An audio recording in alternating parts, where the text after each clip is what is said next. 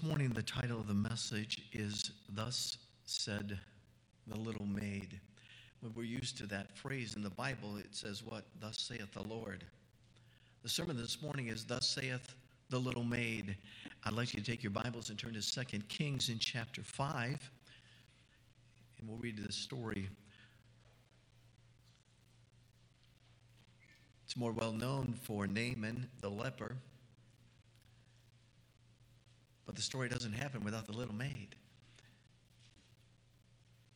I was reading just uh, my my readings for the, the day, reading reading th- through the Bible, and I was arrested by this story. And I, it's it's it's one of those things. It's a common story in some sense for pastors. There's a lot of a lot of things that you can pull from this story, and so I think it's a common a common uh, story in the Bible to some sense, and it, it's a standout story. But I've never I can't recall that I've ever spoken on it. And um, so perhaps you've heard messages from this passage. This morning I'm going to focus on the little maid. I uh, I may tonight, I've uh, got some preparation into it, and I, I may go that direction tonight. I'm planning for uh, to speak on Naaman the leper tonight. and uh, But this morning there, I, I just was focused on the little maid, and it just, there wasn't time for Naaman the leper to squeeze into the message, all right? But we'll give him a, we'll give him a spot tonight. I'm in chapter five and verse number one. Now, Naaman, captain of the host of the king of Syria, was a great man with his master, an honorable. This phrase here is amazing. Because by him the Lord had given deliverance unto, you see the next word? Syria. He was also a mighty man in valor. Read the next phrase out loud. But he was a leper. Well, that's a standout phrase in the story. Here's a tremendous, tremendous man, even to the point that the Lord used him. Often the Lord would use other countries, and he used this man in particular. Verse number two, and the Syrians had gone out by companies and had brought away captive out of the land of Israel a little maid. And she waited on Naaman's wife.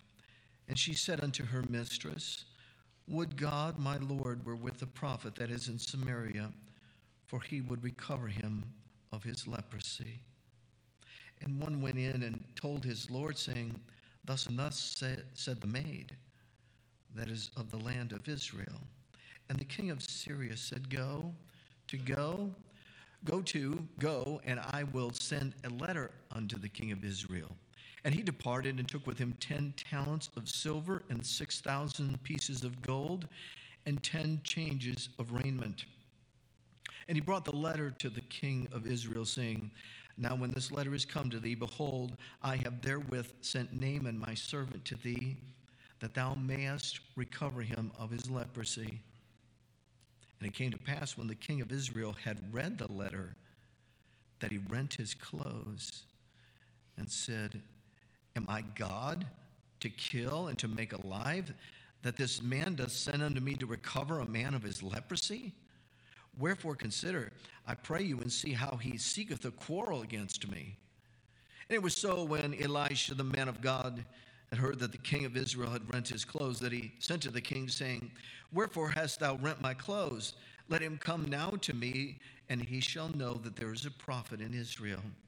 So Naaman came with his horses and with his chariot and stood at the door of the house of Elisha.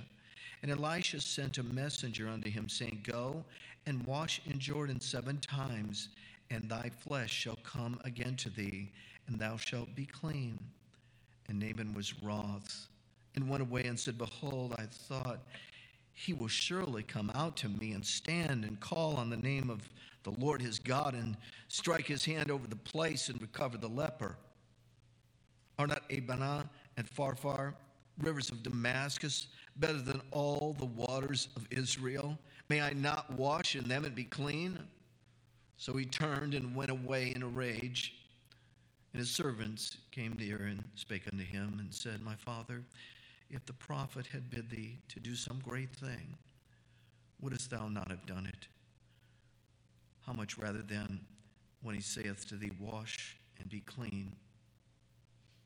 Then went he down and dipped himself seven times in the Jordan, according to the saying of the man of God. And his flesh came again like unto the flesh of a little child, and he was clean. We have a one-year-old granddaughter. I read this and I was I began to think about just the softness and the the skin of a little baby. And can you imagine this man that has leprosy comes up with the skin of a child? Just like a, a newborn baby, he's got this precious, white, miraculous skin. God has healed him from this, in that day, certainly a deadly disease that was communicable. Thus said the little maid. The little maid has given word to her mistress, the lady she served, the wife, and told her, oh, if he was just in Samaria and he could see the prophet. I started thinking about that. This little maid that's been taken from her parents. I wonder about this little girl. Obviously, during the battle, during the war, people are taken prisoner, they're taken slaves, they're taken away from their homeland. I wonder if her parents were killed. Did they just grab this little girl and take her with them? Parents perhaps dead. You wonder how she was transported to another country. The Bible calls her a little maid. I would suppose that maybe, she, maybe she's a teenager. I would suppose that even though she's maybe a teen, she's small in stature. And so she, but at any rate, she's she's a little maid. And we see as this little maid says this to the mistress, and I'm thinking about what this little girl has been through. Here we have this great man of honor, strength. Everybody that knows of this man, they see nothing but his garments of power and prestige. No doubt a man that the country was indebted to and was he was loved by. I see this little girl now serving his wife. Imagine the grief and the fear combined with the suffering this little girl has gone through as she's been taken away from her homeland and brought into Syria. Her homeland was a place where they served God. They knew God. They worshiped God. They gave sacrifices to God. They knew he was the one true God. And now she's taken away from her homeland, everything she knows, to a strange land where another God is worshipped. Everything is strange to her. And in all practical purposes, she's a slave to this family. I would tell you this morning, we're strangers in this land, folks. It's getting more and more difficult for us as Christians to fit in, isn't it? I uh, somebody sent me something, and I don't, honestly don't know who it was. I, it may have been somebody from the church, but it was just a clip of something. And um, it was about coming things in relationship to things that are coming through even churches now that are going to be such a chain around our neck in the future. The way these things are happening, thankful for our state that is fighting some of these things from coming in. But there's some things coming towards us in churches, even to the point that they're speaking of Christians as the enemy. Um, and it's just, it, it's unsettling to me uh, because of, we have many young families in the church, and it's uh, people that we love that are young. We don't know what that's going to mean to them, but we do know this. It's unsettling what we're suffering here in our country. Can you imagine this little girl? She's been dragged out of her homeland. And now here she's in a foreign land that doesn't worship God. She has, she's just serving this woman as a slave. I would tell you that those aren't things that we have to suffer with now. We're strangers in a land, and more and more we're finding it more difficult. Right has become wrong, sin has become normal. And you know that's true. It's just a normal now. It didn't used to be that way. Americans understood right and wrong. Now it's just become the norm. new depths of lasciviousness, we are told that we must accept. The second thing, all of her life, she was raised in the Jewish faith with heathen, uh, now with the heathen. On her own, she kept her faith in God that she had from her childhood. I find that quite noteworthy. She's been taken to a foreign country. She's a little maid. I don't know her age, but she's not very old, and she's small. And here she is in a foreign land, but within her breast, within her heart, beats, I believe in the God of heaven. She has not left her faith of God behind her childhood at home. Alone, this little maid is standing strong for God. We're living among heathen who don't much believe in our God. Are we standing strong? Here's a little girl. I would imagine for her to speak something like this in this situation she's in could have gone very badly for her. Let's just face it. She's a little girl. She's a slave. And for her to come forward and say, if he was in Samaria, he, he could, he could be healed by the prophet or God. Do you understand what that could have meant for her? You remember Esther the queen? Here she is the queen, but she doesn't just walk in and say something to the king. This is a little girl. And can you imagine how the chance that she took to speak out right there, the chance she took that she could have been punished for it? How dare you say such a thing? That your God is better than our God? I mean, think of all the directions that could have gone for this little maid. But she stands strong in her faith, and she is willing to speak out amongst the heathen who did not believe. Could we stop making our, our, our excuses for not speaking out for the Lord? Don't you enjoy it when somebody else does? Isn't it a little embarrassing when somebody else reveals to you that they're a Christian before you did? You think, wow, I should have said that.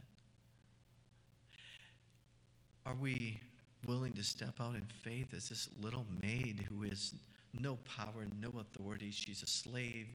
She's not even one of their nation. And yet she stands up and says, if he was in Samaria, he could see the prophet. May we stop making excuses why we don't speak out. Number three, likely there were other girls that were in worse places. I'm assuming there's probably other little girls that were taken, other slaves that were taken. And perhaps their situation was way worse than hers. And so I find in this girl a spirit that still has a spirit of thankfulness to the Lord as she speaks out.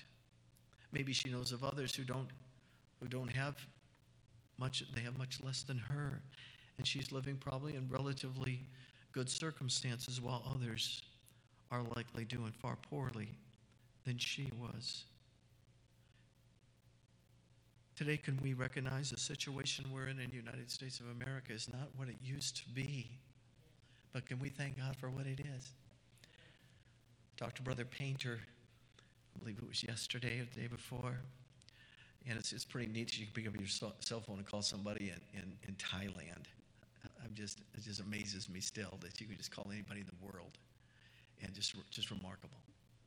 And I called Brother Painter, one of our missionaries on the field, and uh, just see how he's doing. And hadn't hadn't uh, I mean, he sends out letters, of course, and that stuff, but just a little update from him. And I said, "How's it going over there?" "Oh, we're entirely shut down. We can't have any services. We can't we can do nothing. We just everything's closed." And he said, now I, I find out that we're operating illegally and they're not going to let us reopen. And so, well, our problem looked pretty tiny to me right there. Our problems.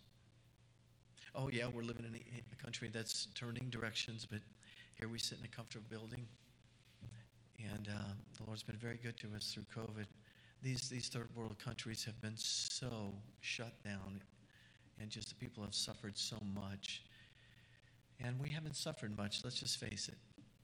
We're all we're all, we all had food on the table. We always had, had our, except for the storm, we had our air conditioners and heat running, And let's just face it, we're in pretty good shape here.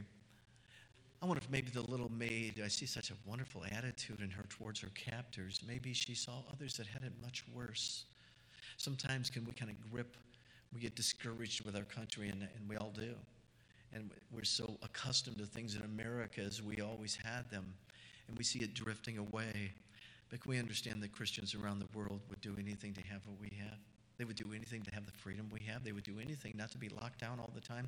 They would do anything just to be able to meet together, and can't get out of their countries. Missionaries, here they can't have services. They can't leave the country. And it's just, there's people in having tough times.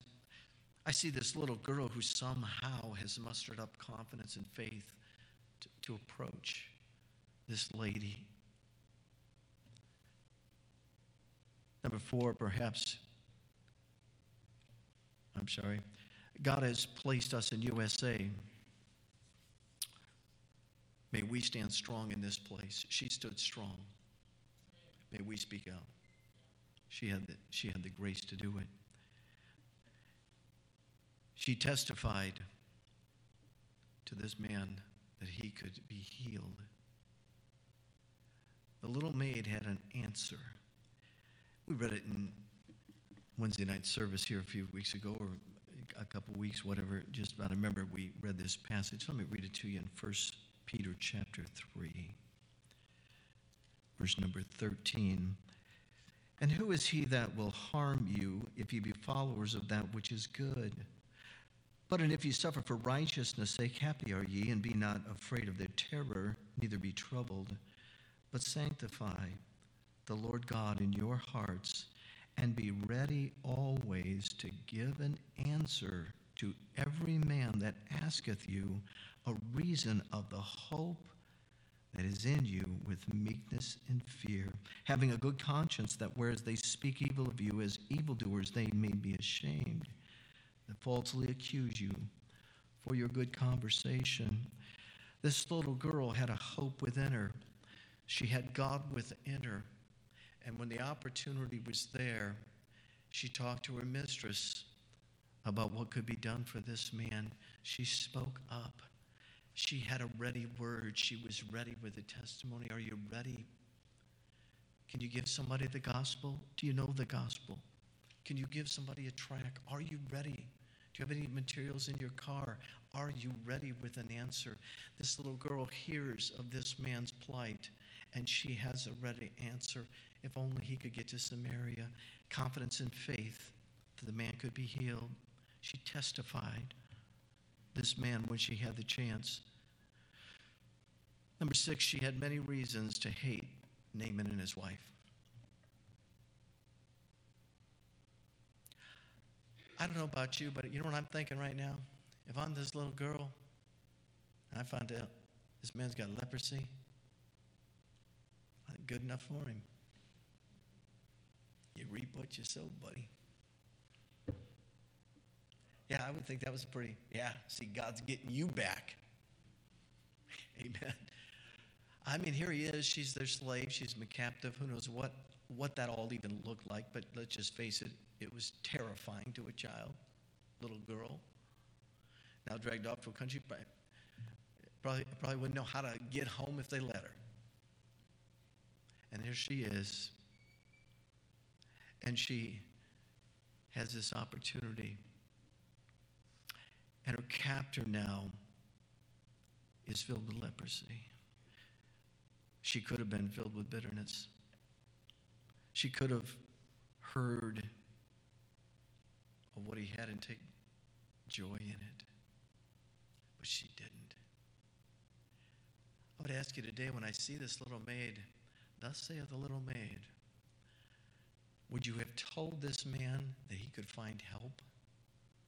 Or would you just watched him as his fingers started falling off, and his toes, and perhaps facial things that began to just totally disfigure and just destroy this strong, honored man? Just sit back and say, I know a guy that could heal him, but I'm not going to mention it because he's getting what he deserves. Isn't that what we're, we're more likely to lean towards? Who's your favorite politician right now? Would you go to prayer for that one? I, I speak it somewhat sarcastically, but who is it that you just are so filled with bitterness in a political circle that you would be glad if something happened to them? And we'd say, oh, good, good enough for them. Boy, God's getting even with them. Would you offer help to that person if you knew of help? Or would you stand by? Ooh, that's hitting a little close to home, isn't it? Would, would, you, would you try to help them? Here she is, this little girl is gi- giving us some lessons here as people who have the Word of God in our hands. We know what we're supposed to do. We've been told what we're supposed to do. Hmm. Matthew five forty-three, the law said this, thou shalt love thy neighbor and hate thine enemy. Here she is with her captors. In the law, she could have accounted for it. Well, the law says it, you know, you love your, love those that love you. But then we find in Matthew five forty-four, the very next verse, it says, but I say unto you, love your enemies, bless them that curse you, be good to them that hate you, and pray for them which despitefully use you and persecute you. It's as if this little girl had the New Testament in her hand. This was not in the law of Moses. This was not something she was taught. This is what was happening in her heart. This was the girl that was doing the right thing, had the heart for the Lord, had the love of God within her, and had forgiveness, did not have bitterness. And here she is. What is she doing? She's saying, how can I help this man? Would we challenge ourselves this morning?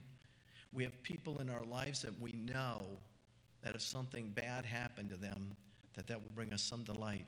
We have people we don't know very well. We just know them by name or by position, by their authority. And would we be pleased for them to have a plight such as this man? Or would we obey the Bible? Would we do good to them? Would we reach out to them? Would we, would we call them? Would we send them a note? Would we send a politician a note? Would we send them an email? Would we tell our representative to let them know that we're praying for them? Or would we sit back and say, yeah, it's good enough for him, good enough for her. Got what they got what they deserved. You know what the very next statement that comes into our hearts when we say that? They got what they deserved? Boy, I hope I don't get what I deserve. Amen. This little girl, she's just a little maid, a little nobody. But she got some pretty good doctrine going in her heart. Have we got that in our hearts? She did good to a couple that had caused her such heartache and pain. What an amazing, amazing testimony to us. She stepped out in faith in God, putting herself at risk. It's a great blessing to see those who suffer for the gospel's sake. Many of you are sacrificing financially to give to missions. The Lord sees that some are sacrificing. You haven't slept and you've been up all night working and you ran a bus route or you got to church on time. You're here this morning. You're making a sacrifice to be in church. Many young couples are on deputation. We're coming up in October to our missions conference and gearing up for that. But understand there's many young couples that are on deputation. How many want to go on deputation? I'll explain what deputation is. You call it, you call fifty churches and two of them, two of them or three of them say, yeah, come ahead. But you spend all your time calling churches, asking if they can come and present their ministry. I don't know what the percentage are that they respond to those phone calls. It's not great. It's hard. You understand that these couples are planning on going to foreign countries, taking their children, taking their families away from U S A, making sacrifices for the cause of Christ. Here's a young lady, this little maid, put herself at risk, making some potential sacrifices. The sacrifices of time that people that are working a lot of hours are putting into bus ministry and into Sunday school classes and all these things over and above. The Lord knows that. We're finding this girl, she was willing to make a sacrifice to tell this man of the help that he could receive. She stepped out in faith. She had confidence in the man of God, the last point. She had confidence in the man of God. What an amazing thing. Here she is in a foreign land. Who knows what all has happened to her. But now she's stepping out in faith, trying to help somebody that doesn't deserve her help. And here she is now, putting her confidence in Elisha, the man of God. She believed that God could heal this man, but she knew that Elisha was the prophet of God. Boy, I find that just astounding. Can you imagine the trip that he's making? All the, all the efforts that are making for this trip, and then to get there, and the man of God to just say, as the king who just folded up and like, oh my goodness, this guy's looking for trouble. He's trying to start a fight. He's trying to draw me into a battle. Why is he coming here? Who am I, God, that I can heal somebody? But not Elisha. This little girl knows better. She knows. She's heard of people. Maybe she's known somebody that was healed of leprosy by Elisha. What confidence she had in God and in the man of God. What a tremendous, tremendous little maid was reaching out. In the Bible, leprosy is a picture of sin. We see leprosy as something that in the Bible times was uncurable. And it just it just tore away at you and just reduced you. And as I said earlier, it just your your extremities would would fall off. People would lose sight. And in, in that day, it was communicable. People were in leper colonies, and they were separated. They would have to cry out unclean if they were to come near anyone because they were lepers. Leprosy was a picture of sin, and all the things about it are what sin does to us. There was uh, so much of that, as we see in Israel and in the Bible days. Naaman is a great man. He's powerful. He's respected. He's honorable. He's valiant. But he was a leper. Everything that he was was going to be revealed as this disease would start taking him away. I tell you this morning, leprosy is a picture of sin in the story, but this morning it doesn't matter what your position is. We're all sinners. You can. It doesn't matter. It doesn't matter what position you hold. It doesn't matter the, the, the depth of positions. You may have no positions. You might just have a job. Amen? It doesn't matter what you have. All of us are sinners. From the greatest to the smallest, we all find ourselves in the sin. And there's only one cure for the sin. Jesus said, I am the way, the truth, and the life. No man cometh unto the Father but by me. The only solution to that sin problem is to come to God, come to Jesus Christ, and trust him as your Savior. Naaman struggled to, to be humble. He struggled with that.